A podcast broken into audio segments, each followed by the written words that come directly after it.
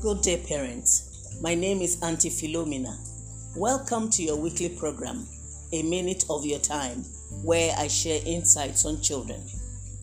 In Romans chapter 12, God shows us how to live the Christian life. He shows us how the Christian life really works.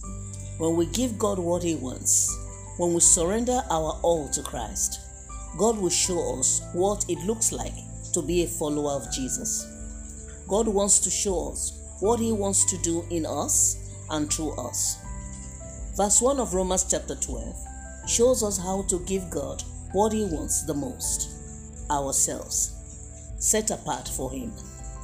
It says, And so, dear brothers and sisters, I plead with you to give your bodies to God because of all He has done for you.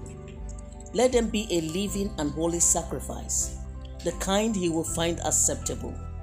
This is truly the way to worship Him.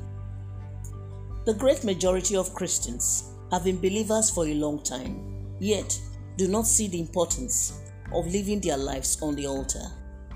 We face a serious spiritual danger when we fail to surrender all to Christ. Your lifestyle testifies against your yieldedness and lack of surrenderedness. You are unable to please God.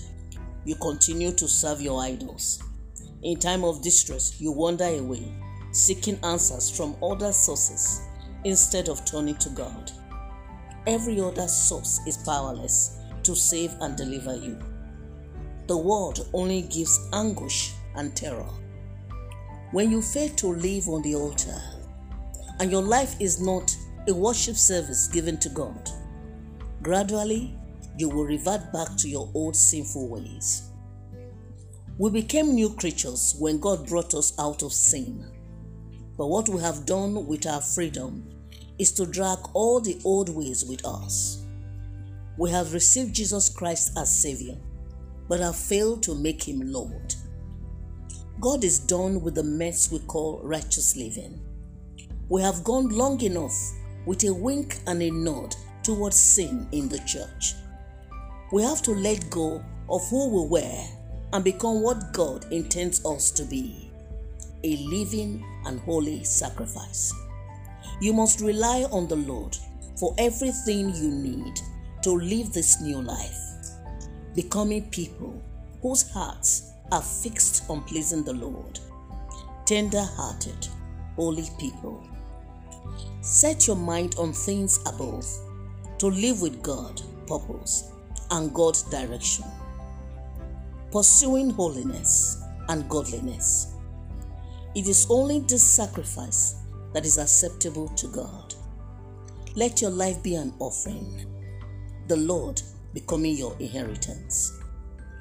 Until I come your way again next week, please pray with me. Lord Jesus, cleanse my heart from all self seeking, that I would truly want nothing but you let my soul be occupied, possessed, Lord, that you will be magnified in me. Amen. May the Lord bless you.